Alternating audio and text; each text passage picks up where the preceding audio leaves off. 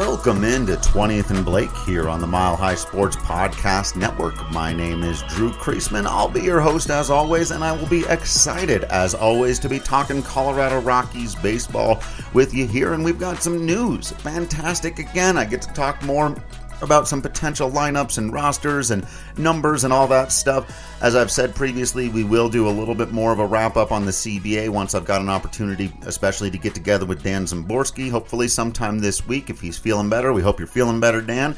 But ultimately here I've got to get into this Kris Bryant thing. I just have to. There's so many juicy elements to this rumor, so many different takes on it. I see a lot of people out there of course, because anything having to do with the Rockies is something to get mad over. But there are, there are a lot of different elements to this rumor that appears to be pretty damn persistent now, pretty legitimate that the Rockies are number one priority pursuing Kris Bryant. And I think this is actually now. Uh, I want to I want to say a few things about this before diving into the specific numbers.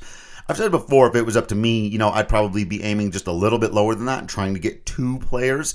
And I understand the general premise of looking in at the team and saying, how, how do you get rid of Nolan Arenado and Trevor Story and you let Jon Gray walk and then you sign this guy? Like, if you weren't trying to rebuild or, or build for the future, go the other direction, like, why are you bringing in one star player, right, when you couldn't keep two of them or when you didn't have any interest in that?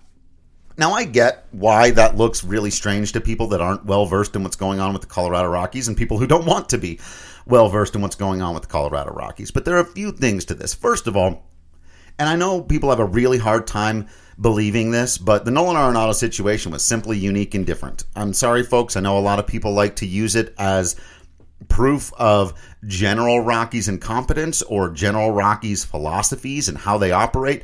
It really doesn't have anything to do with any of that. It's very sad. It's very frustrating. It's very personal. It happened between a couple of people uh, down at 20th and Blake, none of whom are around anymore, including Nolan Arenado and Jeff Bridich. They, they have nothing to do with what the Rockies are doing right now, right? So I get it. Uh, but of course, a lot of the, the misnomer again that the Rockies lost money, that they paid the Cardinals $50 million to take Nolan Arenado off of their hands, right? So let's at least, at the very least, be 100% accurate about the kind of roster math and money math that's going on here. Because if people want a legitimate answer to this question and not just to dunk on the Rockies for being stupid, well, here it is, because it actually makes a certain amount of sense. Now, I am not saying one huge caveat here. I would have, if I was in charge, handled the Nolan Arenado and Trevor Story situations very, very differently, right? But it is inaccurate to say that the Rockies just traded Nolan for a salary dump and it's also not fair to not include that money in understanding what they're doing right now. So, Nolan Arenado out the door, very sad, very bad. Also, he takes with him about $148 million in salary that the Rockies would have had to have paid him over the next five years. So, the question has always been for me what do they do with that? Now, let's not forget, too, that they got five players. Let's forget about three of them who were never really that huge in names and are stuck in the minors, and we'll, we'll figure it out one way. Let's let's just put those aside. Let's talk about two of them: Austin Gomber and Elehuris Montero. Two players that have the opportunity to be impact players for the Rockies this year, and who, of course, are making basically the league minimum, right? They're making rookie salaries. They haven't proved themselves yet. Elehuris Montero hasn't even debuted yet right? So you've got Gomber and Montero and the 148 million. Now the question is, can you with that make yourself better? Because please understand that Bill Schmidt, now he has some culpability with the Trevor Story thing, and I'll talk about that in, in deeper detail. But let's stay on Nolan Arenado so we don't confuse things for a minute. He didn't trade Nolan. He didn't alienate Nolan. He inherited a post Nolan Arenado roster, right? All he can do sitting here right now, and this is another important thing, he doesn't set the budget. We can move the goalposts all day and say Dick Monfort should just spend more money. And we can all do that with our bosses, couldn't we? Like everyone would love more resources put into their department, right? Uh, just raise my budget and I can do a lot more. So we can judge the owner all day, every day for not spending money properly, and that's fine. But let's analyze this theoretical decision based on what the general manager has in front of him, which is a budget. He can't go over a certain amount, and he's got to try to build the best team that he can. So if Nolan Arenado costs $35 million and Trevor Story costs $27 million a year, Kris Bryant, well, in my mind, he's not as good a baseball player as Nolan Arenado. And, you know, it's funny because it depends on which advanced metrics you take a look at. And particularly OPS Plus sees Bryant as a much better hitter than either of them. And I don't have time to get all the way into this right now. Those of you who've been listening to me for a while know that the advanced metrics kind of undersell uh, players who play half their games at Coors Field it never gives it doesn't give any credit for things like being super clutch and that's something i've looked at a lot throughout their careers just because they've kind of come up around the same time and been near the top of the league at the same time nolan arenado super duper clutch Kris bryant has never shown uh, any kind of special ability like most players Kris bryant just is his normal hitting self in clutch situations right? It doesn't go up doesn't necessarily go down. It did one year but more than that whatever okay right? So by ops plus Kris bryant is a much better hitter because he's got a career OPS plus of 132 to Nolan Arenado's 121 and Trevor Story's 112. So, if you get a guy who has the potential to be a better hitter, now the reason his like wins above replacement and, and some of these other things aren't going to be as good as those guys is he's not the defender that either of them is, right? He's just not. He's an okay defender, and I'll talk about where he would play here in just a second. But according to these statistics, which I don't buy 100% of the way, Kris Bryant is the better hitter. And the Rockies absolutely need offensive help.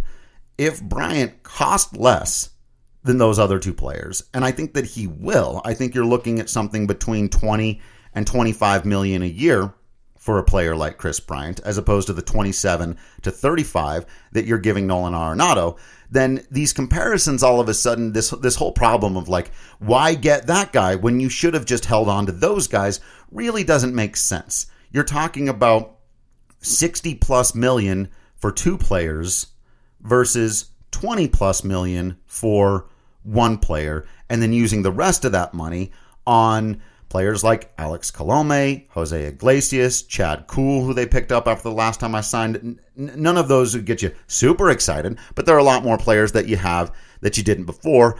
And then there's even been some rumors that the Rockies might go out and get another impact outfielder, which I think would be the the the big coup if they actually manage to do that right. But let's let's stay away from that for just a second and stick on just the Kris Bryant situation. So, regardless of whether or not you bought any of that, ultimately, if you still think it's dumb for the Rockies to have let go two star players only to think about signing and bringing one back in, and there almost certainly is a PR element to this as well. Dick Monfort really loves having his star players that can sell some jerseys, that can get people excited, the kind of icon, the face of the franchise. The Rockies have always had one of those, right? And if they don't sign a player like Bryant, and, and really even these other guys like Nick Castellanos, Kyle Schwarber, Michael Conforto, they're not that guy. They're not that type of player right? Kris Bryant was a rookie of the year. He's got an MVP in his closet. He's got a championship. The guy, the guy's a player, right? He's really, really, really good. And so I've seen some of that too. People being like, I don't know how much does Kris Bryant move the needle. We can argue all day about whether or not adding Kris Bryant would take the Rockies from outside contention to near contention in a 12 team postseason. But there's absolutely no argument, none whatsoever, that putting him on the roster doesn't make this team a better team as currently constituted. We can't go back in time. We can't undo the decisions of the past, nor can the current GM, Bill Schmidt.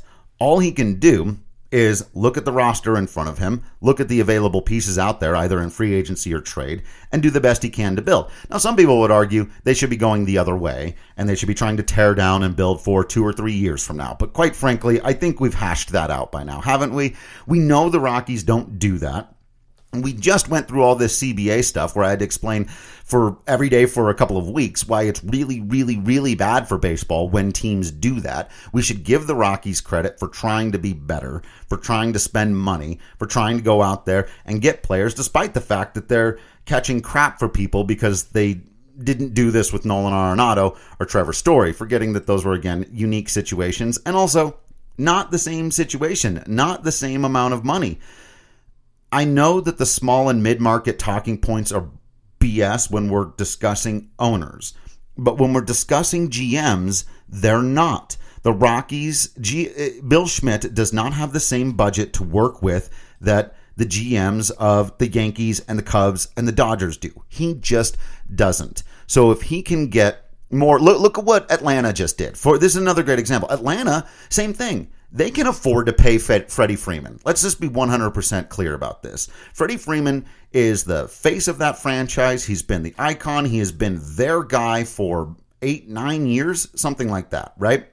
He, he's been there, Nolan Arenado. Absolutely. Freddie Freeman has been Atlanta's Nolan Arenado. And maybe even more so because they just won a world championship with him. They've experienced more success. There's an even deeper connection there. But still, Atlanta saw they could get a player who's similar to Freddie Freeman. Matt Olson's not as good as Freddie Freeman. He's not, but he's probably 70 to 80%, maybe 85% as good as Freddie Freeman, and he costs 60%. So they're going to make that move. Now, I, you know, ugh, it's part of the calculations of this game that drives some people nuts. And it drives me nuts too because we know that Atlanta's owners could just afford to pay Freddie Freeman what he's worth. But the GM's got a budget. Is that a smart thing to do? It was a similar calculation way back in the day when the St. Louis Cardinals didn't trade Albert Pujols, they just let him walk and they were hounded at the time for it. And they could have afforded to pay him exactly the same amount of money that the Angels did. But they knew that that probably wasn't a good investment for them. And so the question becomes is it a smart investment for the Rockies to put all of their money into two star players? Or is it better to get a guy who's not quite as good as those two players because he doesn't bring the defensive capability, but is actually better than both of them at the plate and spend less money so that whatever money you've got left over, you can spend on other parts of the roster. For me, that's the smarter way to go.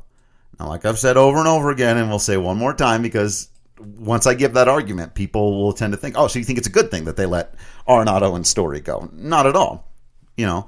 But it's it's simply intellectually dishonest to suggest that the Rockies didn't get anything out of the Arenado trade and that they aren't putting those resources to use right now. And the same thing with the Trevor Story situation, where they are going to get a compensatory draft pick that's going to be worth just about as much as any prospect that they were going to get. And neither of those things were going to be impacts on this upcoming season. Now, paying Trevor Story $27 million or whatever he's going to get from whoever he's going to go play for, that would be an impact on this upcoming season. So if you can pay another player a little bit less, but you think in the aggregate you can get more out of your roster, then you do it.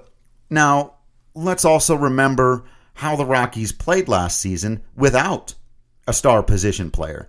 Because as much as Trevor Story, I think, is going to get back to form and is going to be that guy who's a four plus win player in the future, and he'll probably appear in another All Star game somewhere down the line in, in someone else's uniform, I've got very few doubts about that, despite the fact that he had a bad year. But he had a bad year. He was basically a league average player in 2021, and the Rockies still won uh, 74 games, despite the fact that they had no star position players and one of the worst bullpens in the league. So when you say you take that roster, and while Trevor Story being off of it hurts in the grand scheme, it doesn't change your projections for win totals for the following season. If you add Kris Bryant to your roster, you have dramatically improved the offense. You've made the defense a little worse, and, and I'll get into that here in just a second. But you've also given yourself plenty of opportunities to spread out the resources. And while this is a little bit of an in between, I've always been of the mind that the Rockies need to get away from the superstar model. You're saying, well, then why are you in favor of them signing Kris Bryant? Like, ultimately, like I've said before, again, I would probably, if you could get both Schwarber and Conforto or something like that, I'd do that But if you can only get one player of these available outfielders, Bryant is the guy to get. Brings the most versatility. He's the most consistent, best hitter among the group. Even if, uh, and I could see Schwarber having a better season next year. The guy was an absolute monster last year. But it's a better bet that Kris Bryant will be among the league's best hitters. He regularly is. And he's still only 30 years old. And so, yes, I do think that with an expanded postseason, with quality of the starting pitching, and with so many question marks in the bullpen, if you add Kris Bryant to the Rockies lineup, he does make it really interesting for the possibility for them to get into an expanded postseason. Does he make them contenders to win the division? Absolutely not. Does he make them contenders to win 90 or 95 plus games? No. No, right? That that's still they would need a lot of other things to happen for them to go on that kind of a run. It's not how it works in baseball. One player just doesn't change things that much for you. But he does give the Rockies, I think, a key piece that would allow a lot of other players to slide more naturally into a position that, that's going to help out everybody, whether that means more days at DH for Charlie Blackmon or you know one of the things I've, I've, thought about so okay let's let's get into this part of it the defensive positioning of it. For me i would probably put Kris bryant in left field. And i know a lot of people have said don't make him an outfielder he, he really doesn't have a ton of range as an outfielder. And i've seen him struggle at coors field before when he would come in as a visitor and, and play outfield a little bit. It's tough outfield to play. Really really tough. There's a smart player and there are certain things you can learn about the coors field outfield that make it easier seems like the wrong word, more palatable. Um, but either way, I think you stick him out there and left, and you, you don't worry about that too much. We can talk about, you know, wh- who's best in center fielder. You get one of the rangier players in Hilliard or Hampson to help with some of it. But quite frankly, the Rockies have had some great teams in years past with left fielders who could not defend well. I'm talking Dante Bichette.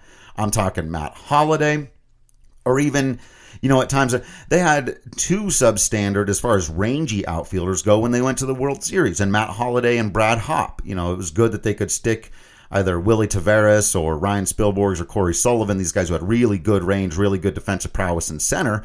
But you know, and I've preached it for a long time. In an ideal world, I I think the Rockies having good defenders and really athletic outfielders would be a massive boon for them. I think it would be a way for them to make Coors Field into more of an advantage for them specifically.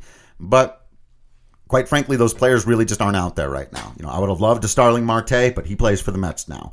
I, there, there are a few other players, but none of these guys are that. You know, Schwarber, Conforto. Conforto's got decent defense. He's the best defender among them. But, you know, Castellanos, Bryant, none of these guys are great, great defenders. But they're hitters.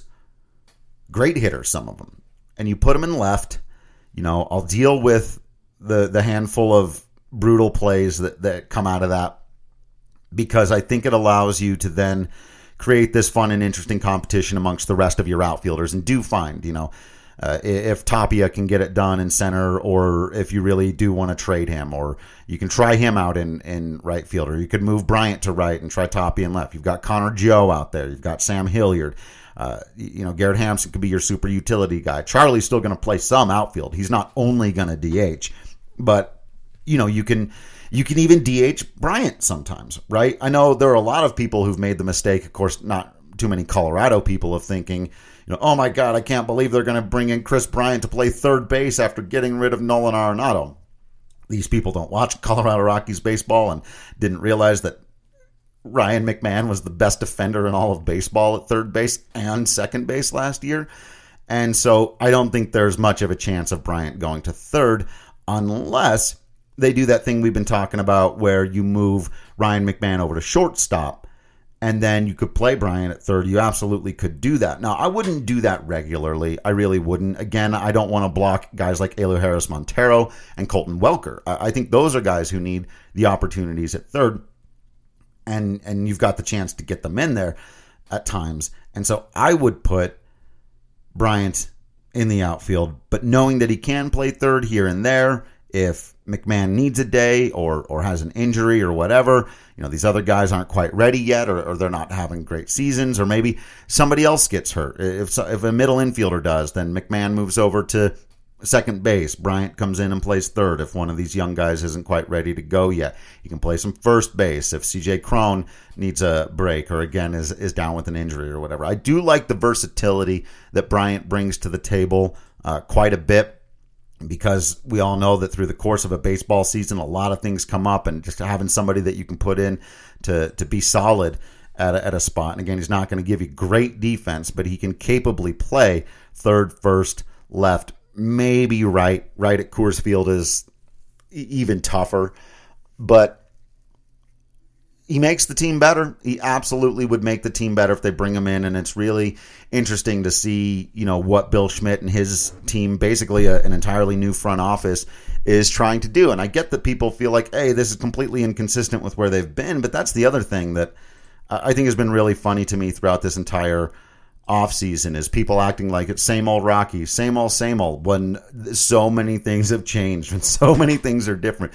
A new GM, a new team president a new advisor, a new analytics staff. Like all this stuff is different than where it was a year ago today. And people are still, you know, rolling their eyes at this Kris Bryant thing, thinking it's either not real, that they're just doing it for leverage, or they just want people to see that they were in on something, but they're not really going to sign him. And then people saying, well, even if they do sign him, it's stupid and it doesn't make sense because they got rid of Nolan and Trevor, and so they should only be getting rid of players, I guess is the argument there, or they should only be building for a couple of years from now, even though they came out in the middle of last season and said, we're not going to do that. Like the people who are confused by this are confused because they're not paying any attention. I'm sorry, but the Rockies have made it clear what they're doing. You don't have to agree. In fact, I, there's a lot of valid room for strong disagreement about what they're doing. But the idea that it's somehow impenetrable, that the logic just isn't there, uh, I, I think is coming from people who are viewing this whole thing from the angle of essentially Rockies are institutionally ridiculous and it has nothing to do with the individuals, has nothing to do with Bill Schmidt or any of the people involved with actually making decisions. Just that it's institutionally bankrupt. And it's like, well, you know, I get where that comes from, but all you need to do is is learn a little bit about some of the specific details about what's going on. And when Bill Schmidt came out and said, "Here's why we think we can compete," here's what we're going to do to try to build toward winning. Let's also make another thing clear that while I think it's a long shot for the Rockies to be contenders in 22. I think there's absolutely room for them to build and get back to being pretty good in 23. And if you're signing a guy like Kris Bryant, there's almost no way you're doing it on a one-year deal, right? So if you're if they're bringing this guy in, they're almost certainly bringing him in not just to try to make him better for this year, but to be a part of their future and to maybe be a veteran presence around when you do start seeing guys like Zach Veen and Benny Montgomery and some of these other guys come up into the organization. And so, you know, I get the reluctance. I'm also of the mind that the current roster is better than people are giving it credit for, especially the starting rotation. And I think it's unlikely that the bullpen is quite the disaster that they were the year before. So yeah, you know, you know what this reminds me a lot of actually. If I can take you back in time a little bit to the Cargo and Tulo era, when it was starting to become clear that that was all falling apart, right? Do you know what the best offense in Rockies history was? It was around 2013, 2014 and think about the position player talent on this club. Around the infield, you had Nolan Arenado, Troy Tulowitzki, DJ LeMahieu, and Justin Morneau. Right? In your outfield, you had Carlos Gonzalez, Michael Cuddyer, Dexter Fowler. Like these guys could play, man, but they couldn't pitch. They could not pitch. And so that team didn't come anywhere close to contending, despite the fact that by all the offensive numbers, that was the best offensive team, top to bottom, in Rockies history. But it didn't matter because they couldn't pitch. Right now, you go back these last couple of years, the Rockies have had the opposite problem. They've had great starting pitching, but they've had pretty terrible offense. And while I do think that the defense and the base running and all of those little things matter if you're going to try to sneak up on teams, ultimately you've just got to get better offense. They do. It's been the biggest problem for this team that they can do anything about over the last two years. And Kris Bryant makes you a significantly better offensive team. Any one of these players would. And two of them would definitely get me to start saying, hey, I think this team can make the postseason now. I think this team can get into it. One of them has me still thinking they're on the brink. You know, I'm, I'm not going to, if they land Kris Bryant, I'm not going, hey, they're contenders now. But they are a lot better. And it makes sense from a lot of different directions to make a move like this, to think that it could get you closer, especially coming in tandem with some of these other things that people are kind of overlooking because none of them, in and of themselves, turn the ship around. You know, Jose Iglesias and Alex Colome, I think, being really good examples of the kinds of extra side moves you can do when you don't have all of your resources wrapped up in two players.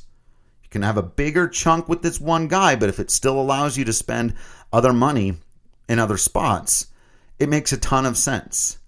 And so I know it's going to be tempting for people to say, okay, they lost Arenado, Story, and Gray, and they gained Bryant.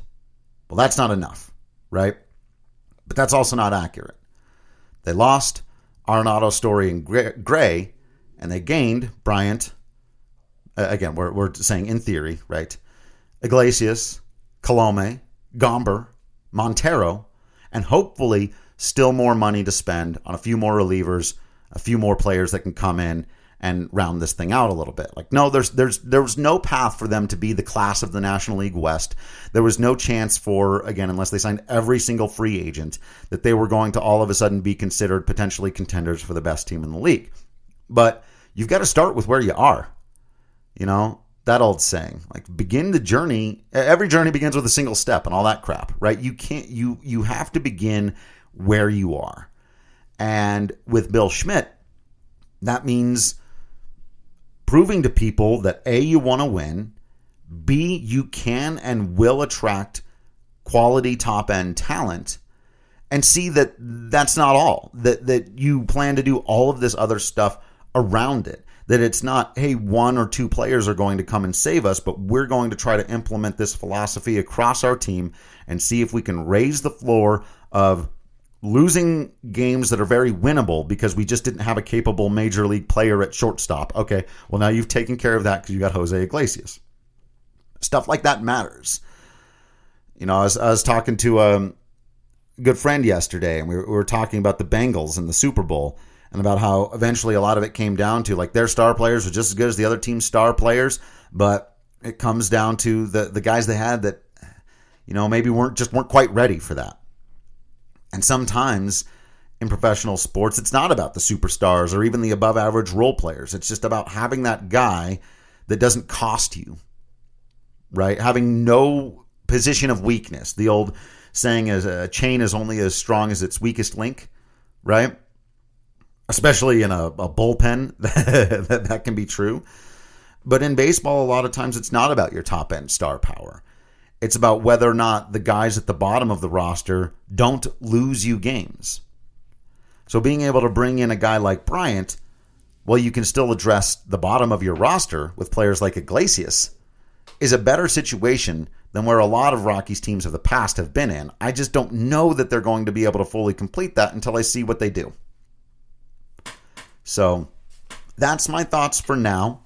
You know, uh, like I said earlier, a lot of it will depend on what the Bryant contract situation is. Because if they end up paying Kris Bryant essentially the same amount of money that, say, somebody else ends up giving Trevor Story, then you really can go like, well, what the hell? Why not just keep Trevor at that point, right? Now you could argue, well, because Bryant is the better hitter, and the defense doesn't matter as much to you. You need the offense. I could go back and forth on that. There's a long philosophical conversation to be had there. But if Bryant costs less than those other two players, the logic here I think is pretty obvious and and makes a ton of sense for them to do what they're doing. As much as people love falling in love with those players and and you know, like I said, think Atlanta right now. A lot of Atlanta fans really upset that Freddie Freeman's gone despite the fact that they probably did make the smarter move in getting a player who's almost as good but costs quite a bit less. And that's, to me, Kris Bryant and Nolan Arenado. Kris Bryant isn't as good as Nolan Arenado, but he's almost as good as Nolan Arenado, and he costs quite a bit less. So the question is just what do the Rockies do with that with that cost, right? Basically, let, let, let me boil the math down to this. let's say Kris Bryant costs 25 million a year, which I think is a little more than he's going to get, but let we'll find out. Let's say he costs 25 million a year, right? Nolan Arenado costs 35 million a year. So the question is, what do the Rockies do with that extra 10 million per year? I'll be very curious to see. So yeah, thanks everyone for hanging out this episode. Let me know your thoughts on the Kris Bryant rumors. Do you want him? Do you not want him? Do you want him and somebody else? Uh, do you think that he makes the Rockies contenders for a postseason spot, or do you still see them being a below 500 club with the acquisition of Kris Bryant? Let me know on Twitter you can hit me up at Drew Creasman at any time. You can also follow at Mile High Sports. Make sure you're getting all the reading, uh, the reading materials. What am I assigning homework and stuff? All the written content is there on MileHighSports.com for all your different sports needs. Of course, all the podcasts on the podcast network. Make sure you've got it downloaded regularly on your normal podcast app and that you just keep being absolutely awesome. I can say it, it's fine. You keep being absolutely awesome out there. I'll keep being absolutely Drew Creasman in here. And until next time, I will see you ballpark.